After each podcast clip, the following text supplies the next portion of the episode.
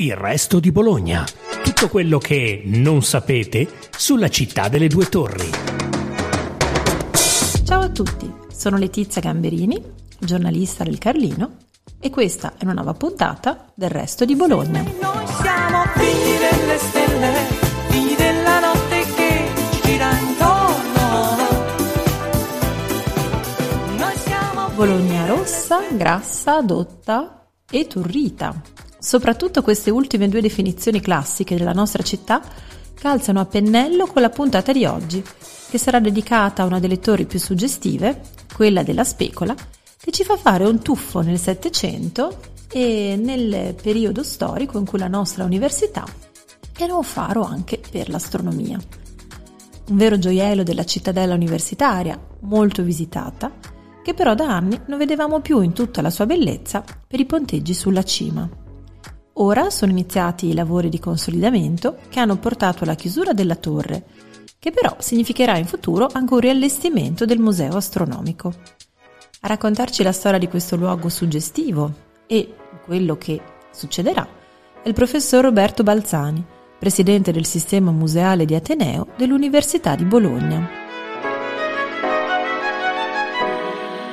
Beh, la Specola dell'Università di Bologna, o meglio dell'attualmente l'Università, allora dell'Istituto delle Scienze, rappresenta l'ultima delle, delle, delle torri storiche della città, perché fu edificata tra il millesettecentododici e il millesettecentoventisei in Palazzo Poggi, e fu proprio una scelta quella di collocarla lì, perché eh, l'Istituto delle Scienze, voluto da Luigi Ferdinando Barsili, eh, rappresentava il cuore eh, della scienza sperimentale in quel momento nella città, distante dalla sede dell'università, che si trovava ancora nell'archiginnasio, ma deputata a diventare, potremmo chiamarlo oggi, un luogo di ricerca.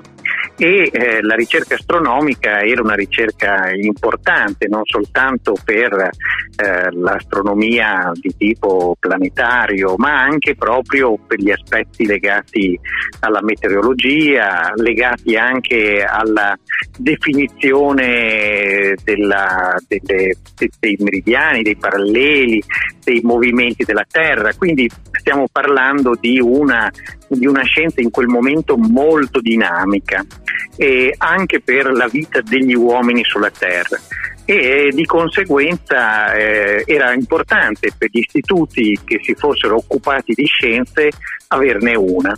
La nostra eh, fu subito un centro particolarmente pregiato, perché eh, molti eh, donatori fecero avere a, a Barsili e alla Specola eh, dei, di oggetti particolarmente importanti, orologi, telescopi, globi, eh, sfere armillari di grande pregio, che costituiscono ancora una delle dei vanti della, del nostro museo. E eh, tant'è vero che quando alcuni anni fa abbiamo eh, fatto una mostra con i musei vaticani, eh, è stato possibile eh, riconfermare configurare una collezione integrale con la parte dei musei vaticani, sia pure a distanza, e questo dà l'idea di quanto fosse prezioso il nostro patrimonio. Quali scoperte o quali studi in particolare sono stati fatti in quegli anni o anche negli anni successivi, se possiamo citare qualcosa, ecco, o qualche figura? Beh, sì. Certo, il, l'attività dello, dell'osservatorio eh, che viene affidato nel Settecento a questo astronomo che si chiama Eustachio Manfredi, che è il primo, diciamo, che se ne occupa in modo mh, sistematico, ma c'era stato anche eh, Cassini, che poi diventerà un grande astronomo di livello europeo. Eh, mh, comincia a fare, mh, si andava dalla redazione dei calendari alle effemeridi, e cioè alle eh, rilevazioni quotidiane, alla cartografia. C'era praticamente di tutto dentro in questo tipo di, di laboratorio. Eh, dopodiché eh, alla morte di Manfredi, direttore dell'astron- del, dell'astron- del laboratorio della Specola, passò eh, dell'osservatorio a Eustachio Zanotti e altri ancora nel corso del, dei primi anni dell'Ottocento. Ancora c'è, eh, che risale a Giovanni Battista Guglielmini, tra la fine del Settecento e i primi dell'Ottocento, stiamo parlando del, dell'epoca napoleonica, grosso modo, eh, le tracce di questo esperimento per dimostrare la rotazione terrestre come un filapiombo, no? Ce l'abbiamo ancora presente, è un classico esperimento di quel periodo.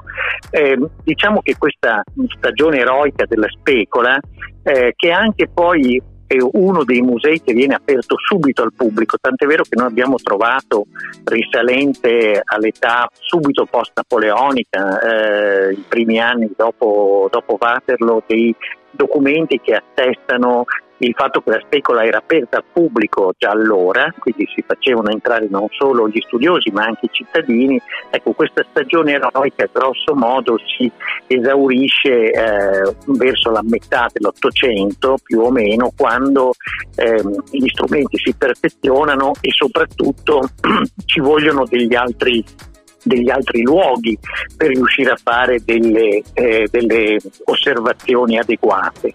Quindi diciamo che diventa un luogo storico di documentazione intorno alla metà dell'Ottocento.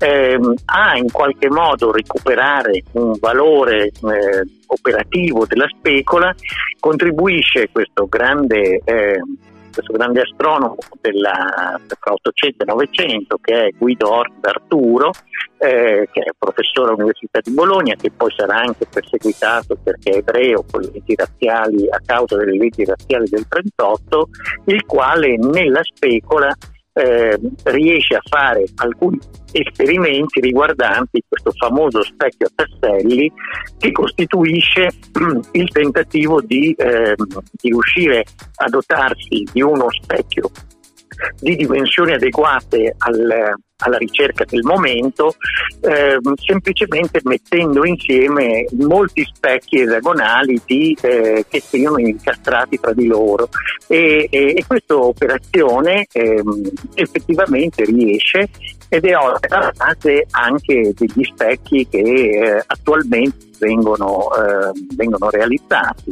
E si tratta di un'operazione, diciamo, anticipatrice eh, che eh, rappresenta un, un pregio praticamente straordinario della nostra eh, della nostra Specola. E ci può spiegare un po' i lavori che riguardano questo, questo spazio e che cosa succederà dopo? Beh, diciamo che, come hanno visto tutti i bolognesi, la Specola eh, è circondata da, mh, da ponteggi ormai da moltissimi anni, mm. dopo i periodi dei terremoti, diciamo così, degli mm. inizi eh, degli anni dieci. E, mh, passati tutti questi anni, oggi eh, si è finalmente riuscito a mettere insieme le risorse per eh, il recupero delle parti lapidee ammalorate, per il restauro delle murature.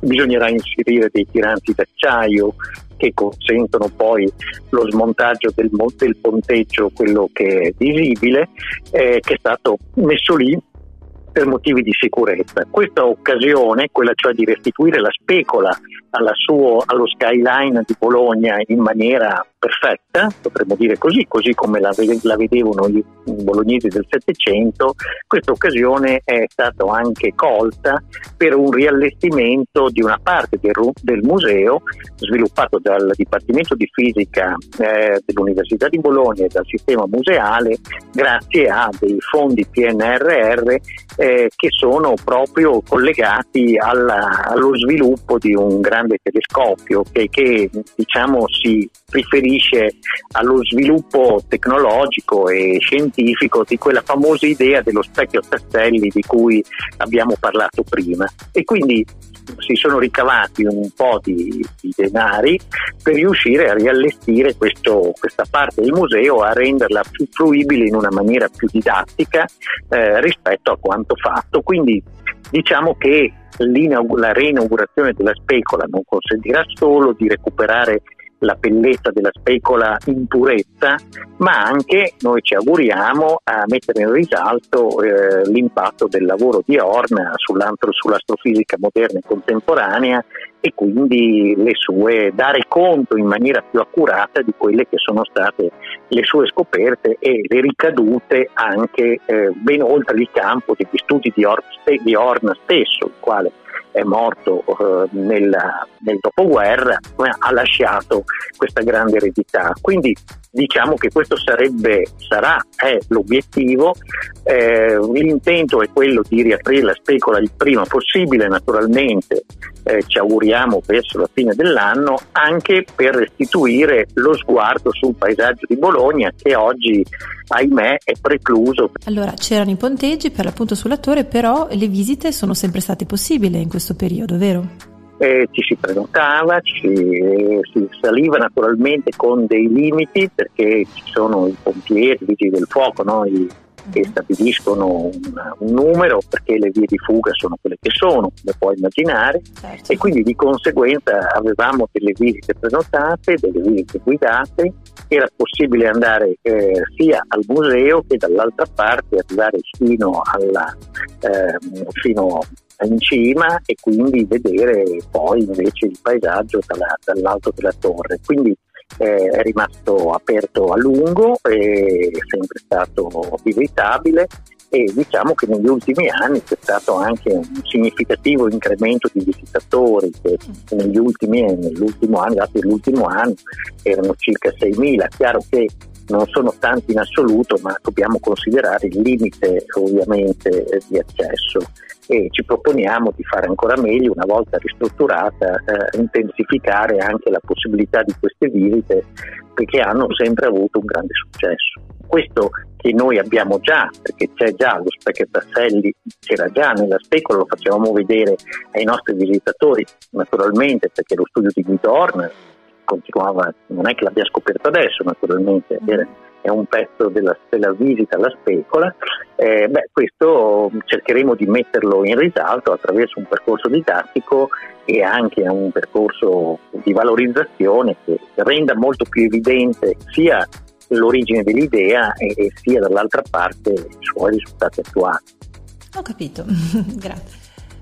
Tutto chiaro, quindi insomma entro la fine dell'anno contate di riaprire, forse e, e sarà anche possibile avere più visitatori con questo nuovo, diciamo, dopo sì. I lavori?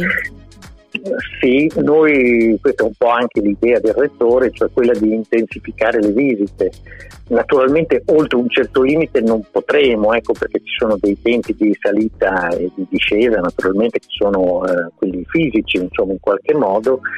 Vedremo di fare di tutto per eh, provare a, almeno a, a renderle un po' più frequenti e, e quindi eh, l'obiettivo è quello di restituire pienamente La Specola alla fruizione dei cittadini bolognesi e dei visitatori e a far loro riscoprire eh, quello che era all'epoca considerato un gioiello della città. L'Istituto delle Scienze era una specie di macchina scientifica considerata una delle grandi originalità di Bologna. I visitatori settecenteschi, dopo aver visto naturalmente le bellezze artistiche e architettoniche della città, si recavano in questa parte della città proprio per avere invece questa, per cogliere questo impatto col futuro, allora rappresentato da questo luogo straordinario che è Palazzo Poggi. E questi studi oggi hanno ancora un po' di appeal, oppure rispetto ad altre branche scientifiche, insomma a Bologna un pochettino di meno? Beh, oggi naturalmente cambia il,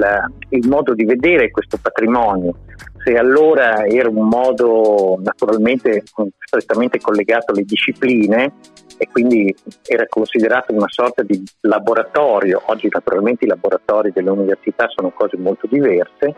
Quello che per oggi si può fare attraverso questi, questi paleomusei, diciamo così, musei arcaici della prima età scientifica, è quello di eh, recuperare, soprattutto a beneficio degli studenti più giovani, il senso di curiosità e di scoperta che muoveva eh, questi scienziati dell'età moderna, per, eh, per riuscire a, in qualche modo a, a comunicare, a educare anche a una forma poi anche più evoluta di comprensione delle, delle discipline scientifiche. La curiosità è la base di tutta la ricerca e scoprire o riscoprire come essa riuscì a contaminare tante menti e a fare in modo che poi gruppi di individui che siano dedicati ad esse in varie città d'Europa e del mondo costituisce sempre un elemento di interesse, e noi crediamo anche rispetto alla promozione eh, delle materie scientifiche possa costituire